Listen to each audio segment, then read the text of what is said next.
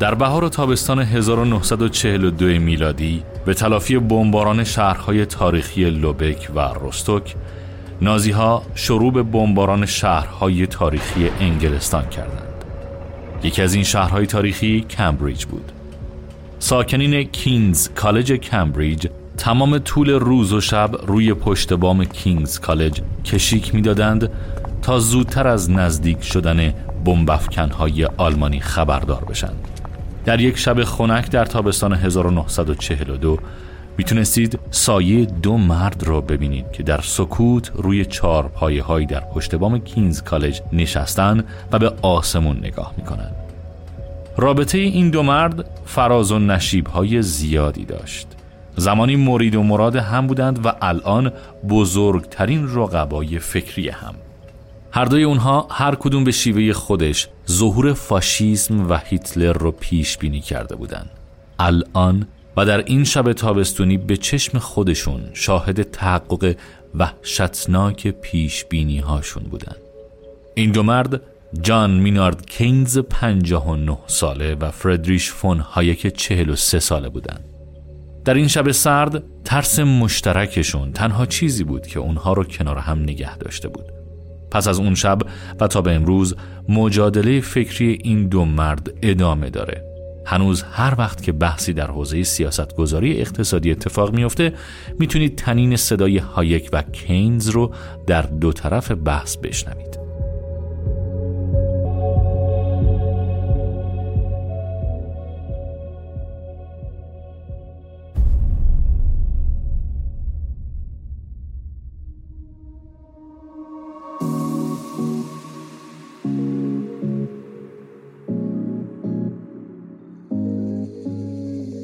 اسپانسر این اپیزود بزرگترین اپراتور پهنای باند اختصاصی و خدمات سازمانی در سطح کشور یعنی شرکت رسپیناست.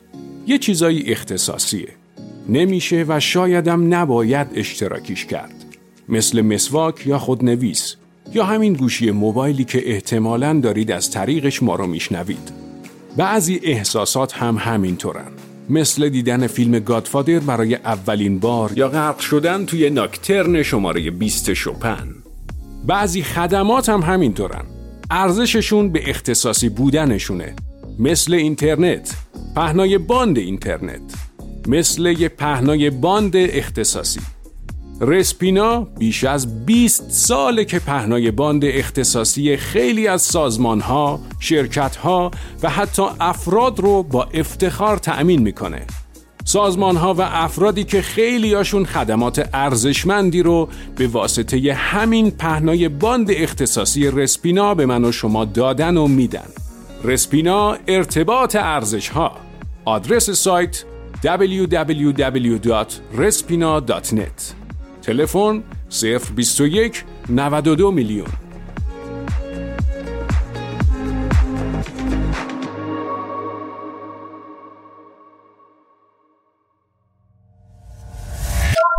در قسمت قبلی نیم سکه به سراغ جان مینارد کینز رفتیم جنتلمن انگلیسی که سرآمد مردان روزگار خودش بود.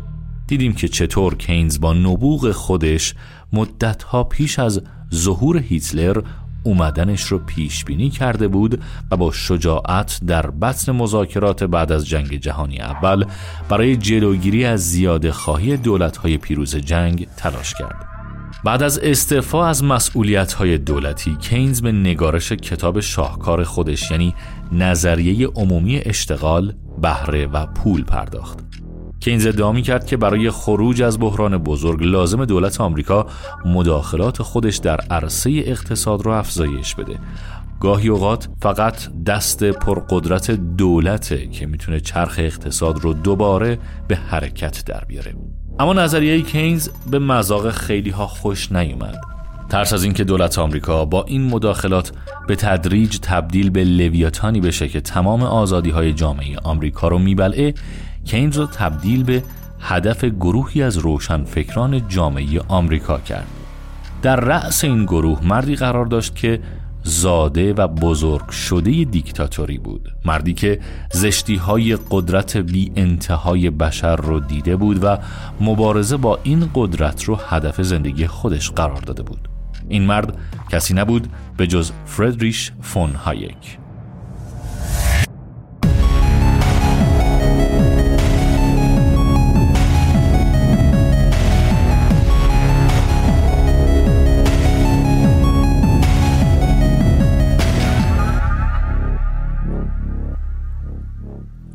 اجازه بدید داستانمون رو از لحظه تولد مکتب اتریشی شروع کنیم. شاید انتخاب زمان و مکان شروع داستان یعنی وین 1871 برای کسایی که با این مکتب آشنا هستن عجیب نباشه ولی انتخاب قهرمان داستان چرا؟ در بهار سال 1871 میلادی آلبرت شفل استاد اقتصاد دانشگاه وین از مقام خودش استعفا داد تا وزیر تجارت کابینه جدید دولت اتریش بشه.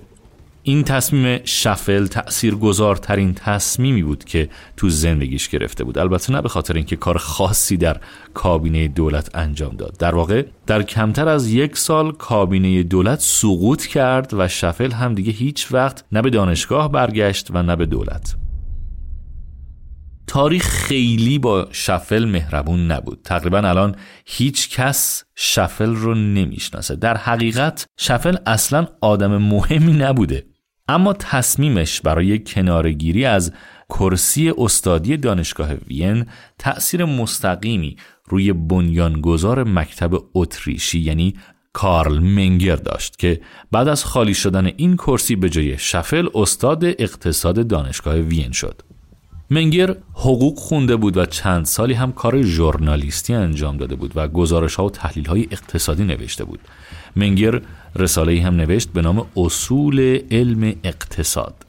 بعد از اون برای تدریس در دانشگاه وین درخواست داد. درخواست منگر پذیرفته شد اما دانشگاه وین کرسی خالی نداشت. اینجا بود که شفل کرسی خودش رو برای کار در کابینه رها کرد و جای خودش رو به کارل منگر 33 ساله داد. طی سالیان آتی منگر به تدریج مکتب یا بهتر بگیم امپراتوری اتریشی خودش رو در دانشگاه وین تأسیس کرد. در این دوره اگر جوانی می‌خواست اقتصاد رو به عنوان رشته اکادمیک خودش انتخاب کنه مجبور بود تایید منگر رو به دست بیاره. منگر تبدیل شده بود به نگهبان دروازه علم اقتصاد در اتریش. اما اصول مکتب اتریشی که منگر پای گذاری کرد چه بود؟ هدف اصلی منگر کشف قوانین و اصول تغییر ناپذیری بود که بر پدیده های اقتصادی حاکم هستند. کتاب های منگر پر از این قانون هاست اما منگر برای رسیدن به این قوانین از روش علمی مدرن استفاده نمی‌کنه. در حقیقت تک تک قوانین منگر حاصل تحلیل مفصل رابطه بین نیازهای فرد و کالاهایی که می‌تونن اون نیازها رو برآورده کننه. زمانی که مقدار این کالاها محدود باشه فرد به اصطلاح علم اقتصاد امروزی سعی می‌کنه که مطلوبیت خودش رو با وجود کمیابی حد اکثر کنه. اینجاست که فرد مجبور میشه بین گزینه‌های مختلفی انتخاب کنه. تمام قوانین دیگر مثل ارزش کالاها و قیمتهاشون در ساختارهای مختلف بازار و ظهور نهادهایی مثل تجارت و پول از همین تحلیل جاری میشه.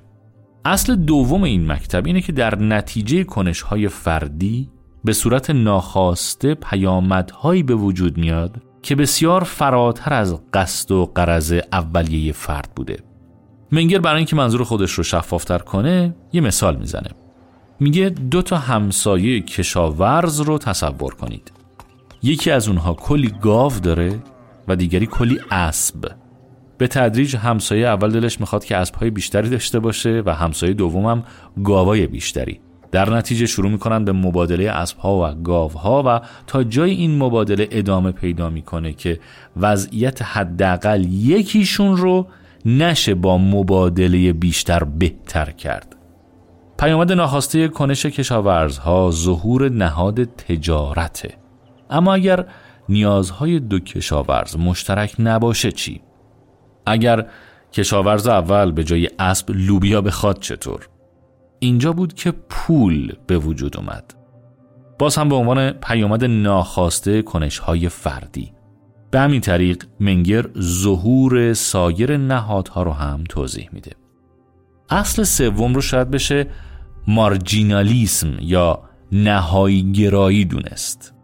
منگر در کنار جوانز و والراس یکی از بنیانگذاران انقلاب مارجینالیسم بود این سه به صورت همزمان و در مکانهای مختلف اصل مارجینالیسم رو کشف کردند و اون رو به علم اقتصاد پیوند زدند.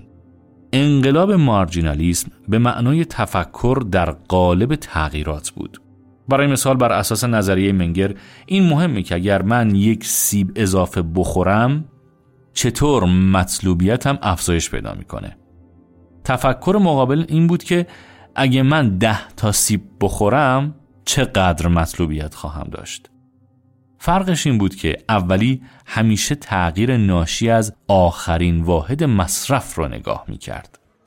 اتریشی ها به تدریج طرفدارانی در سراسر دنیا پیدا کردند. مخصوصا آمریکا و هلند میزبانان خوبی برای اندیشای اتریشی بودند. اما این گسترش مکتب اتریشی تقابلش با اندیشهای رقیب رو اجتناب ناپذیر می کرد. مکتب اقتصادی رایج اون زمان یعنی مکتب تاریخی آلمان بین روشنفکران اروپای مرکزی به خصوص آلمان رواج پیدا کرده بود.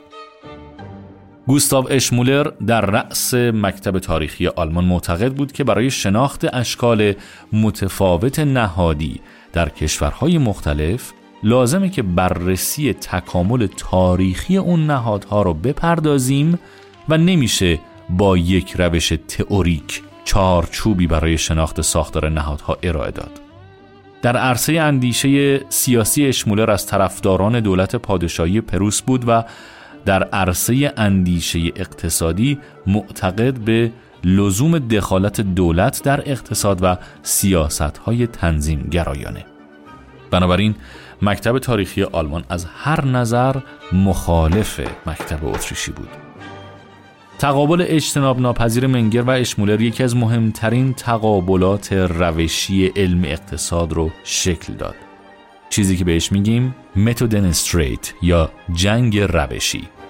خط مقدم جنگ روشی هم مسئله امکان شناخت پدیده های اجتماعی با ابزار نظری بود. منگر معتقد بود که میشه با یک رویکرد نظری پدیده های اجتماعی رو مطالعه کنیم و قوانین اونها رو کشف کنیم. اشمولر منکر این قضیه بود و فقط رویکرد تاریخی رو برای مطالعه پدیده های اجتماعی توصیه می کرد. هایک در زمانی به دنیا آمد که جنگ روش‌ها سالهای اوج خودش رو میگذراند. فردریش فون هایک در تابستان سال 1899 میلادی به عنوان اولین فرزند خانواده در آپارتمانی در وین متولد شد. سالهای کودکیش نه مشکل مالی داشت و نه مشکل خانوادگی. پدرش آگوست پزشک و مدرس پاره وقت دانشگاه بود. کسی که همیشه دنبال موقعیت یک استاد تمام وقت دانشگاه بود ولی بهش نرسید. جاه طلبی عقیم مونده آگوست به پسرش منتقل شده بود و هایک سالهای کودکی و جوانی رو در رویای استادی دانشگاه سپری کرد. خانواده مادرش هم خانواده بسیار ثروتمندی بودند. پدر بزرگ مادری هایک یکی از معروفترین اقتصاددانان و آماردانان اتریشی بود. خانواده هایک مثل خانواده کینز خانواده آکادمیک بودند. سنت علوم طبیعی در خانواده هایک جریان داشت. سر سفره غذا همیشه بحث های مختلف علوم طبیعی بین والدین هایک و دو برادر کوچکش شکل می گرفت. هر دو برادر کوچکتر فردریش بعدها دانشمند علوم طبیعی شدند. اما فردریش جوان خیلی زود از علوم طبیعی زده شد. علت اصلی هم در واقع پدرش بود چرا که زمانی که فردریش هنوز قدرت درکش رو نداشت دو جلد کتاب سنگین زیست شناسی بهش داد که بخونه. به قول اتریشی ها پیامد ناخواسته این کار پدر هایک این بود که از علوم طبیعی زده شد. برخلاف کینز هایک دانش آموز ضعیفی بود و دو بار هم از مدرسه اخراج شده بود. خودش اعتراف می‌کنه که همیشه با معلمانش مشکل داشت. اونها از ترکیب توانایی آشکار و تنبلی و فقدان علاقه‌ای که من نشان می‌دادم خشمگین می‌شدند. تکالیفم را مرتبا انجام نمی‌دادم و در این فکر بودم که با نمره ناپلئونی قبول شوم.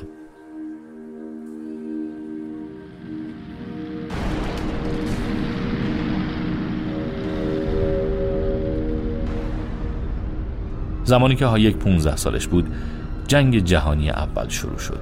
فون هایک از اتریشی های وطن پرست بود و محصول تمام و کمال پروپاگاندای دولت اتریش.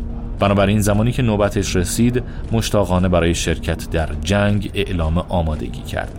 در بهار 1917 میلادی هایک 18 ساله شد و به منزله بزرگترین برادر به عنوان افسر در ارتش اتریش ثبت نام کرد. دوره آموزشی اون هفت ماه طول کشید و هایک سال آخر جنگ رو در مرز ایتالیا در نقش افسر مخابرات گذراند. دست کم چهار بار زندگیش در معرض خطر قرار گرفت.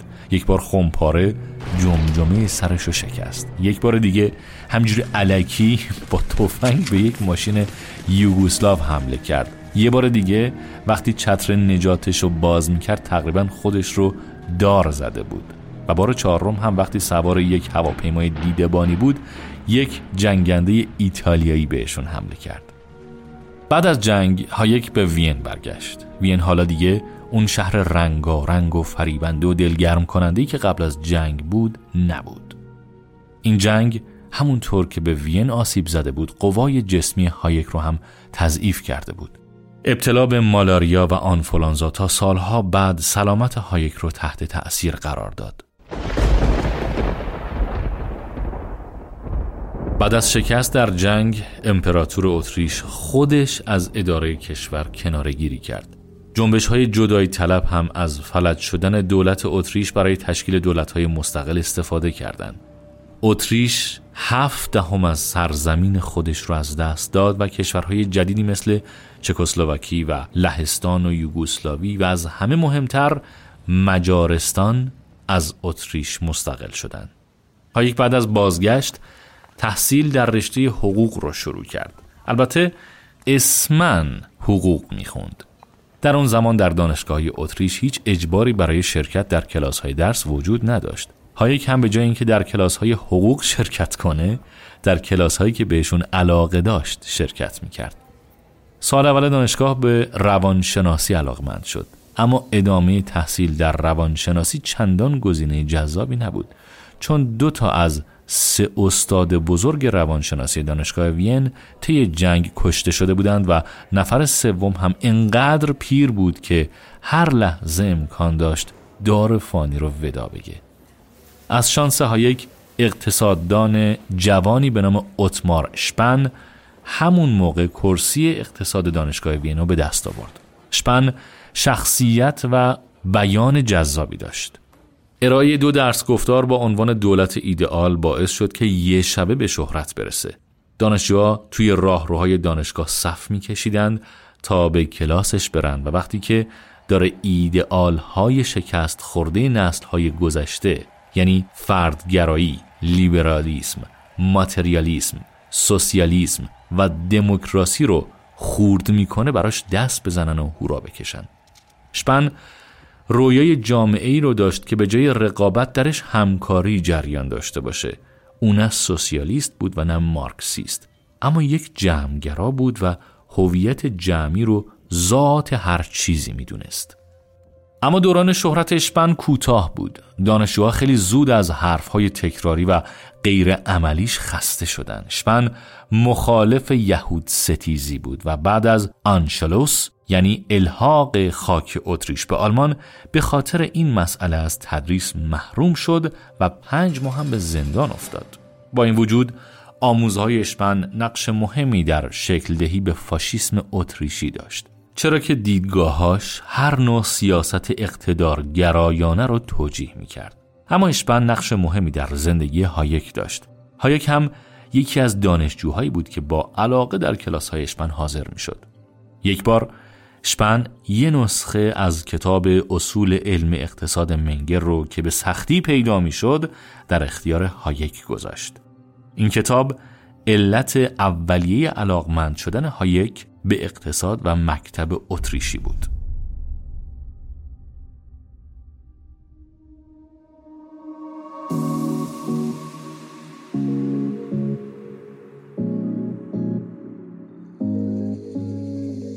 اسپانسر این اپیزود بزرگترین اپراتور پهنای باند اختصاصی و خدمات سازمانی در سطح کشور یعنی شرکت رسپیناست.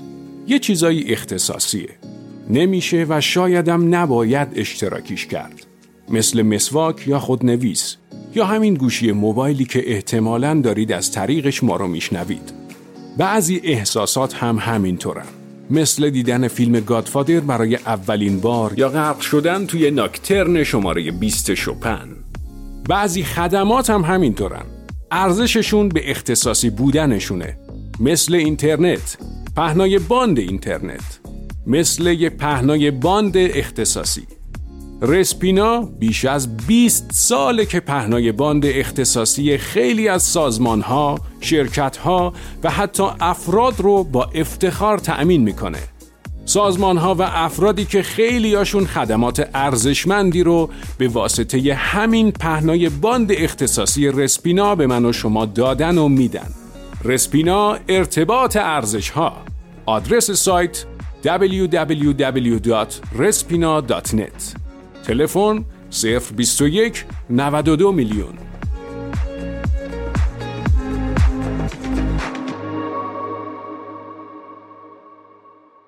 البته ایده های اشپن تا حدودی هایک رو به سمت سوسیالیسم هم میل داد.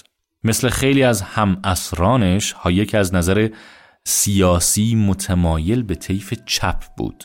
با این وجود مارکسیسم براش هیچ جذابیتی نداشت. وضعیت اتریش روز به روز بدتر می شد. وین که زمانی یکی از مراکز فرهنگی و سیاسی اروپا بود تبدیل شد به پایتخت گدایان اروپا. کمبود کالاهای اساسی مثل غذا و سوخت همه مردم رو تحت فشار گذاشته بود. خیابونها پر از زنان و کودکانی بود که مجبور به گدایی شده بودند. در این آشفتگی جهنمی بود که کتاب پیامدهای اقتصادی صلح کینز از راه رسید. هایک و دوستانش با ولع خاصی این کتاب رو خوندن. کینز مثل یک قهرمان اومده بود تا با ظلمی که نسبت به بازندگان جنگ شده بود مقابله کنه. کینز رنج و فقر اتریشی ها رو یکی از بدترین نابرابری های توافق صلح توصیف می کرد. او رهبران متفقین رو بابت بیتفاوتی به وضع زندگی مردم عادی محکوم می کرد و می گفت که اونها فقط دنبال انتقام هستند و برای رسیدن به این انتقام حکم مرگ میلیون ها اتریشی و آلمانی عادی رو امضا کردند. کینز کم کم تبدیل شد به الگوی هایک.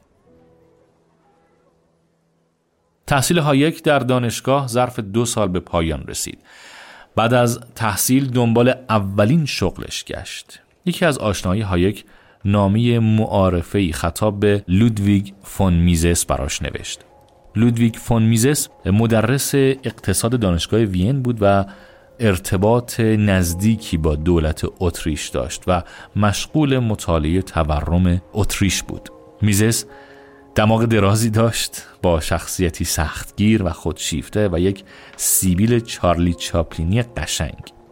میزس راجب بیکفایتی های سوسیالیسم قلم می‌زد و منبع الهام کسانی بود که پول رو کلید درک تورم می‌دونستند.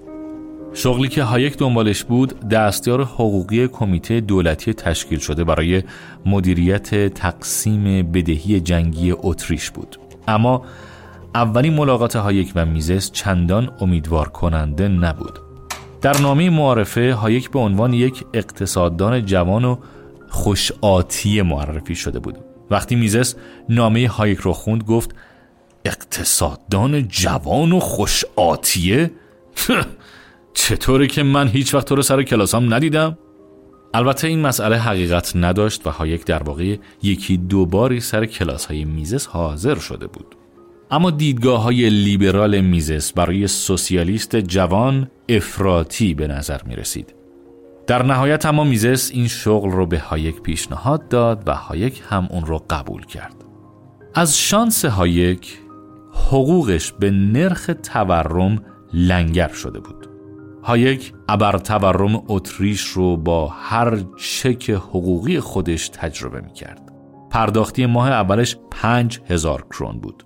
ظرف کمتر از یک سال حقوقش به یک میلیون کرون در ماه رسیده بود یعنی بیش از دویست برابر افزایش قیمت رابطه هایک و میزس کم کم تبدیل شد به رابطه مرید و مرادی مسیر تحقیقاتی میزس تبدیل شد به مسیر تحقیقاتی هایک اول نظریه پولی و بعد سوسیالیسم هایک نه تنها از ایده های میزس استفاده می کرد بلکه میزس در مسیر کاری هایک هم بهش کمک می کرد. این دوتا تا پایان عمر دوستان نزدیک هم باقی موندن. اما اختلافات فکری زیادی هم داشتند. هایک تا زمانی که میزس زنده بود منکر این اختلافات بود. اما بعد از مرگ اختلاف فکری این دو اتریشی شفافتر شد.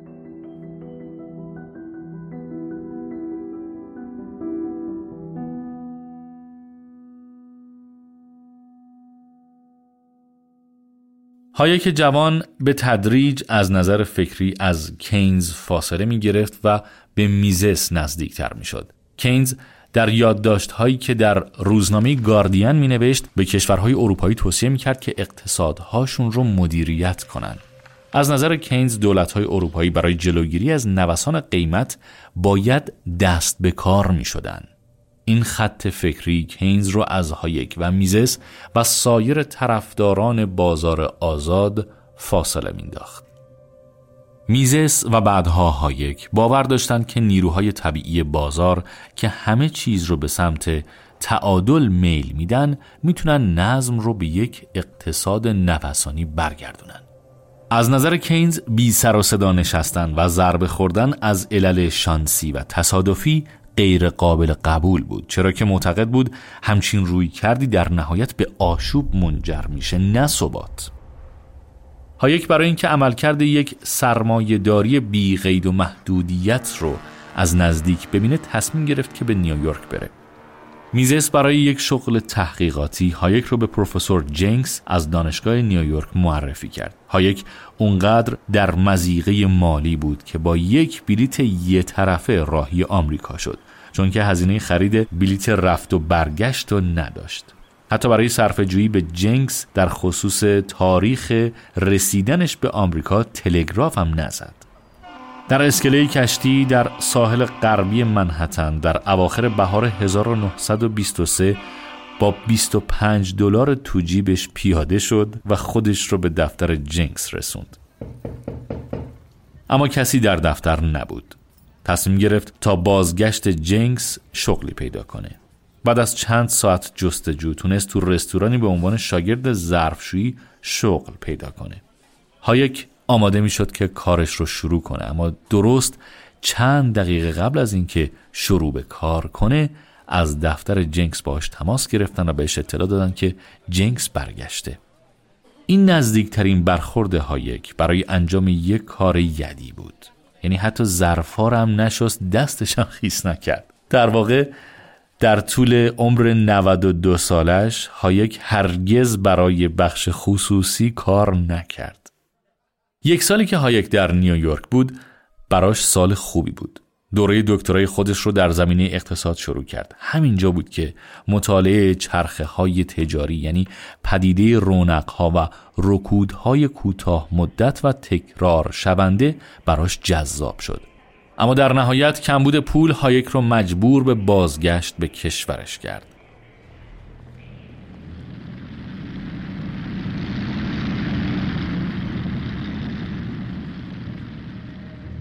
بعد از بازگشت به وین در 1924 ها یک شغل دولتی خودش در اداره بدهی جنگ اتریش رو از سر گرفت. میزس هایک رو زیر پر و بالش گرفته بود و نقش مرشدش رو ایفا می کرد. حتی بهش کمک کرد که با معشوقش هلن فون فریتز وصلت کنه. به علاوه این میزس بود که شک و تردید درباره فضایل سوسیالیسم رو به ذهن هایک انداخت. نوشته‌های میزس باورهای سوسیال دموکراتیک هایک رو خدشه‌دار کرد و اقناعش کرد که جمعگرایی یک خدای دروغینه. هایک مسئله رو اینطور مطرح می‌کنه. سوسیالیسم وعده می‌داد تا امیدهای ما برای یک جهان اقلانی تر و عادلانه تر را محقق سازد. سپس میزس از راه رسید. امیدهای ما برباد رفت. میزس به ما گفت که در مسیر اشتباه به دنبال بهبود میگشتیم. نقد اصلی میزس به جامعه کمونیستی یا سوسیالیستی این بود که مکانیسم قیمت رو نادیده می‌گیره. به باور میزس برای اینکه هر اقتصادی به شکل کارا عمل کنه مکانیسم قیمت عنصری اساسی محسوب میشه. میزس استدلال می‌کرد که به علت اینکه در یک جامعه سوسیالیستی دولت مالک صنایع اصلی یا همون ابزارهای تولید محسوب میشه و بنابراین قیمت کالاها رو تعیین می‌کنه هدف اصلی قیمت ها یعنی توزیع منابع کمیاب رو از کار میندازه. میزس ادعا می کرد که هر قدمی که ما برای دور شدن از مالکیت خصوصی ابزارهای تولید برمیداریم ما رو یک قدم از علم اقتصاد اقلایی دورتر می‌کنه. استدلال های میزس به هسته اصلی بحثی تبدیل شد که بعدا بین کینز و هایک در گرفت.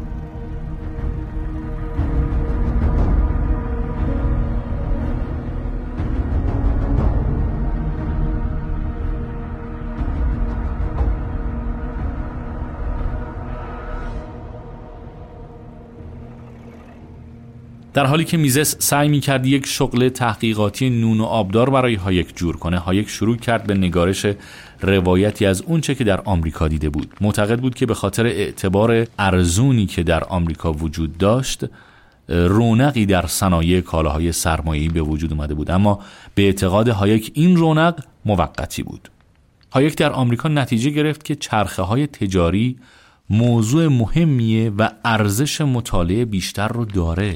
امیدوار بود که با استفاده از ابزارهای تحقیق تجربی که در آمریکا رواج داره مؤسسه‌ای برای مطالعه چرخه های تجاری تأسیس کنه.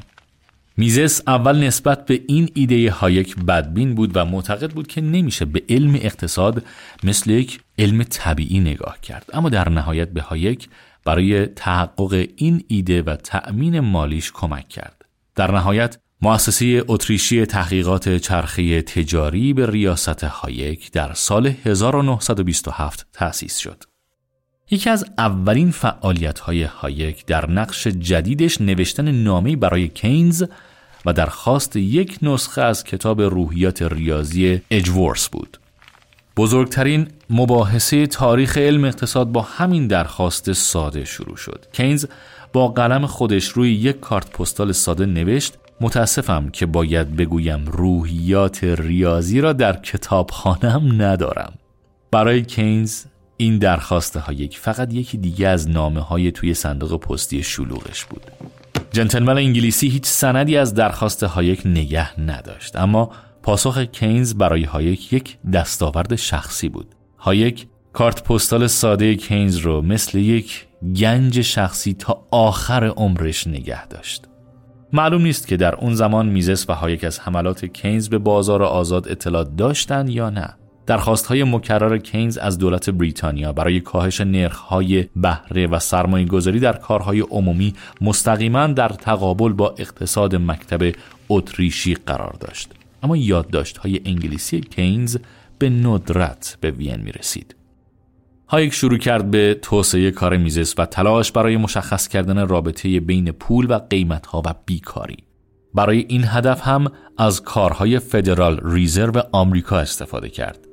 اون زمان خیلی ها در فدرال ریزرو امید داشتند که چرخه دائمی رونق و رکود رو از بین ببرند. اما هایک به این نتیجه رسید که با اینکه میشه تا حدودی نوسانات شدید چرخهای تجاری رو کنترل کرد اما هدف آمریکا برای تسلط بر چرخه های تجاری حماقتی دست نیافتنی بود.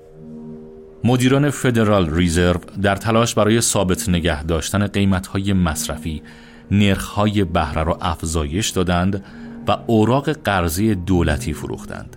این دقیقا درمانی بود که کینز ازش دفاع کرده بود. اما هایک استدلال کرد که شاخص قیمت مصرف کننده ابزار مناسبی برای شناخت نوسانات قیمتی کالاهای مختلف نیست. بنابراین شاخص قیمتی مصرف کننده برای تعدیل نرخهای بهره عمومی شاخص گمراه کننده محسوب میشه. از اون مهمترین که این شاخص با یک تأخیری تغییر در سطح قیمت ها رو نشون میده و سیاست گذاری بر اساس اون می‌تونه زمانی اثر خودش رو بگذاره که دیگه نیازی بهش نیست هایک نتیجه گرفت که قلاب کردن نرخ بهره و سیاست پولی روی همچین شاخص گسترده و نادرستی به جای درمان مشکل فدرال ریزرو اون رو تشدید می‌کنه. استدلال کینز اما این بود که وقتی در دوره رکود چرخه تجاری قرار داریم کمبود مزمن تقاضا باعث افت فعالیت اقتصادی میشه که به نوبه خودش بیکاری به وجود میاره. وقتی بخش خصوصی نتونه تقاضای کافی رو برای اقتصاد فراهم کنه دولت باید وارد بازار بشه و از رهگذر خدمات عمومی تقاضای کافی رو به وجود بیاره اما میزس ادعا می کرد که وقتی بانک های مرکزی نرخ بهره رو پایین نگه میدارن یعنی هزینه تأمین سرمایه رو کاهش میدن. اینجوری مزاحم تعادل طبیعی بین پسندازهای افراد و سرمایه گذاری در کالاهای سرمایه ای میشن. در نتیجه یک عدم تعادل در اقتصاد به وجود میاد. هایک تحلیل میزس رو یک قدم جلوتر برد. هایک معتقد بود که با کاهش عمدی نرخهای بهره و ارائه بیش از حد پول برای سرمایه گذاری دوره رونق چرخه تجاری به شکل غیر طبیعی طولانی شده بود. این طولانی شدن غیر طبیعی دوره رونق در نهایت به شکل یک رکود بدتر خودش رو نشون میده. لب کلام هایک این بود که بانک های مرکزی با کاهش نرخ های بهره دارند در رابطه بین پسندازها و سرمایه گذاری مداخله می کنند. هایک و مکتب اتریش باور داشتند که همه بازارها در گذر زمان به وضعیت تعادلی می‌رسن هایک باور داشت که مکانیسم قیمت تمایل به سمت تعادل رو منعکس می‌کنه و هر تلاشی برای تغییر دستوری قیمت ها نتایج شومی به همراه خواهد داشت. کاهش دستوری نرخ‌های بهره صرفاً به تورم قیمت ختم میشه در حالی که افزایش نرخ‌های بهره به معنای افت فعالیت‌های اقتصادیه اتریشی ها معتقد به تفاوت بین نرخ بهره طبیعی و نرخ بهره بازار بودند. نرخ بهره طبیعی اون نرخ بهره ای که پسندازها رو با سرمایه گذاری ها برابر می‌کنه. نرخ بهره بازار هم اون نرخ بهره که بانک ها در بازار تنظیم می‌کنن. از نظر اعضای مکتب اتریش چرخه تجاری تا حدودی نتیجه تفاوت بین نرخ بهره بازار و نرخ بهره طبیعیه. مشکل بانک های مرکزی اینه که دقیقا نمی‌تونن نرخ بهره طبیعی رو کشف کنن. بنابراین به ناچار نرخ بهره بازار رو در سطحی نامناسب تعیین می‌کنن و باعث وقوع دورهای رونق و رکود موقت میشن. هایک باور داشت که اگر نرخ بهره بازار دقیقا معادل با نرخ بهره طبیعی باشه میشه پول رو در یک اقتصاد خونسا کرد. به نحوی که دیگه روی بخش حقیقی اقتصاد و فعالیت های اقتصادی تأثیر نداشته باشه. البته همچنان ممکنه که شکهای برونزای تکنولوژی موجب بروز چرخه های تجاری بشن. حالا دیگه خط و مرز نزاع بین کینز و هایک ترسیم شده بود. کینز باور داشت که این وظیفه دولته که هر کاری می‌تونه برای بهبود وضع جامعه به خصوص بیکارها انجام بده.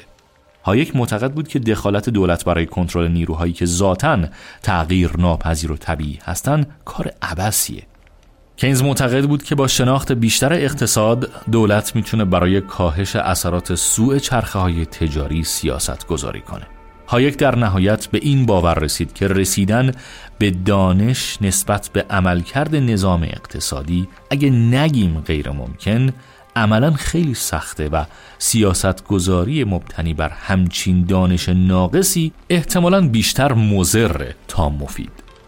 کینز باور داشت که انسان مسئول سرنوشت خودشه در حالی که هایک با اکراه پذیرفته بود که سرنوشت انسان اینه که با قوانین طبیعی کنار بیاد و زندگی کنه.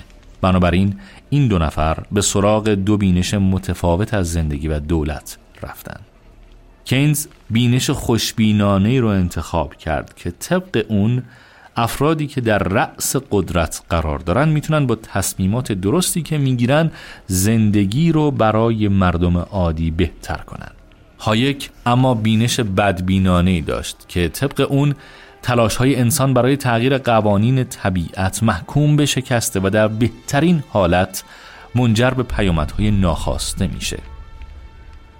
سقوط بازار سهام آمریکا در اکتبر 1929 همه چیز رو تغییر داد. زمانی که جهان وارد آشوب مالی شده بود، هم سیاست مداران و هم مردم عادی دنبال توضیحی بودند برای اتفاقی که افتاده بود و همینطور دنبال یک مسیر سریع خروج از آشوب.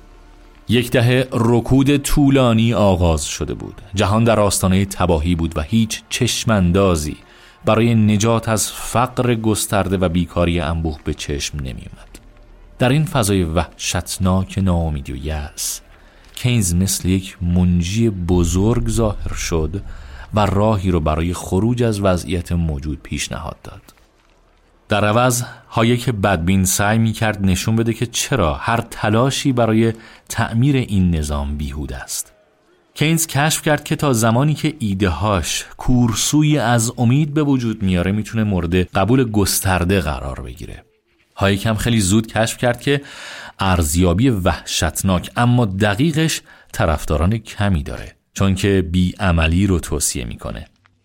طبیعیه کسی که در باطلاق افتاده به هر دستاویزی برای نجات دست می‌زنه و حاضر نیست که بپذیره هیچ راه نجاتی براش نیست. حالا دیگه به نظر میومد برخورد رو در روی هایک و کینز اجتناب ناپذیر شده. طی سمینار مشترکی که بین مدرسه اقتصاد لندن و دانشگاه کمبریج برگزار شد، هایک هم برای شرکت در این جلسه به انگلستان دعوت شد. در پایان یکی از جلسات کینز و هایک برای اولین بار با هم ملاقات کردند. این صحنه احتمالا برای یک تماشاچی صحنه خنده‌داری بوده. هر دو مرد بیش از یک متر و هشتاد سانت قد داشتند. هر دو سیبیل های پرپشتی داشتند. کینز لباس سفید راه‌راهی پوشیده بود و دستهاش توی جیب کتش فرو رفته بود. هایک هم سیخ وایساده بود و ژاکت پشمی سفتش به تنش چسبیده بود. کینز با لهجه اصیل و بیانی شیوا انگلیسی صحبت می‌کرد. هایک انگلیسی رو با یک لحجه اتریشی قلیز و بریده بریده حرف می‌زد. این ملاقات برای هایک تحقق یک آرزوی قدیمی بود. برای کینز این ملاقات یک مشاجره عادی بود. یک گرفتاری دیگه با یک مرید گمراه شده بازار آزاد. برخورد اول برخوردی تند بود و فوراً بحث اثر بخشی تغییرات نرخ بهره بین این دو مرد شروع شد. کینز معمولا در همچین گفتگوهایی با قلتک از روی طرف بحثش رد می شد اما هایک هم کسی نبود که کوتاه بیاد و مقاومت نکنه. کینز از حاضر جوابی این جوان اتریشی خوشش اومده بود. کینز با اینکه از آموزه های اتریشی 180 درجه فاصله داشت اما مشتاق شنیدن حرف های این جوان بود. دوستی و بحث این دو مرد همین مباحثات شروع شد و تا 20 سال بعد یعنی زمان مرگ کینز ادامه پیدا کرد. دو سال بعد هایک برای ارائه چهار سخنرانی دوباره به مدرسه اقتصاد لندن دعوت شد علت دعوت هایک مشخص بود مخالفان کینز فهمیده بودند که این جوان اتریشی تنها کسیه که می‌تونه جلوی کینز بایسته. سخنرانی هایک در مدرسه اقتصاد لندن یک نقطه عطف بود. استدلال هایی که هایک در این سخنرانی مطرح کرد تأثیر مهمی بر آینده نظریه اقتصادی داشت. نقدهای هایک به اقتصاد کینزی شنونده ها رو به وجد آورده بود. میشه گفت نظریه پولی کلاسیک طی این سخنرانی ها دوباره احیا شد. اقتصاددانان بریتانیایی هم برای اولین بار به صورت دست اول با سنت مکتب اتریشی آشنا شدند. البته کینز هیچ وقت از این پیروزی کوچک هایک خبردار نشد. اما برای هایک این سخنرانی ها در حکم مصاحبه شغلیش برای کرسی استادی مدرسه اقتصاد لندن بود. در سال بعد این کرسی به هایک پیشنهاد شد و هایک هم بدون هیچ شرطی پذیرفت. حالا می‌تونست از نزدیک کینز رو تحت فشار بذاره. آزمایشی، تلاش اولیه، ناتمام، کاملا نامفهوم، ضعف استدلال مبهم متناقض باور نکردنی کاملا محافظ کار. هایک با این کلمات زننده و عبارات تحقیرآمیز نوشته های کینز رو به نقد می‌کشید و آتش جنگ علیه کینز رو مشتعلتر می‌کرد. نیت هایک روشن بود. کینز رو در همه جا به چالش بکشه و هیچ رحمی بهش نکنه و سعی کنه با فریاد اینکه دیکتاتوری هیچ لباسی به تن نداره به همه نسبت به خطر اندیشه‌های کینز هشدار بده اما بزرگترین ترس هایک این بود که کینز نقد تند هایک رو نادیده بگیره کینز مسئولیت های بیشماری داشت و قطعا پاسخ به نقد هایک از اولویت هاش محسوب نمی‌شد. به علاوه در همون زمان کینز مشغول نگارش رسالیه نظریه عمومی یعنی مهمترین اثرش بود.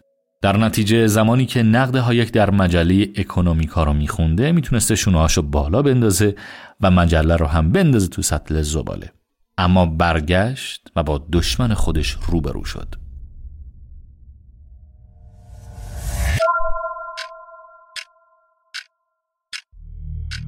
برای شنیدن ادامه دوئل فکری کینز و هایک باید تا اپیزود بعدی نیم سکه صبر کنیم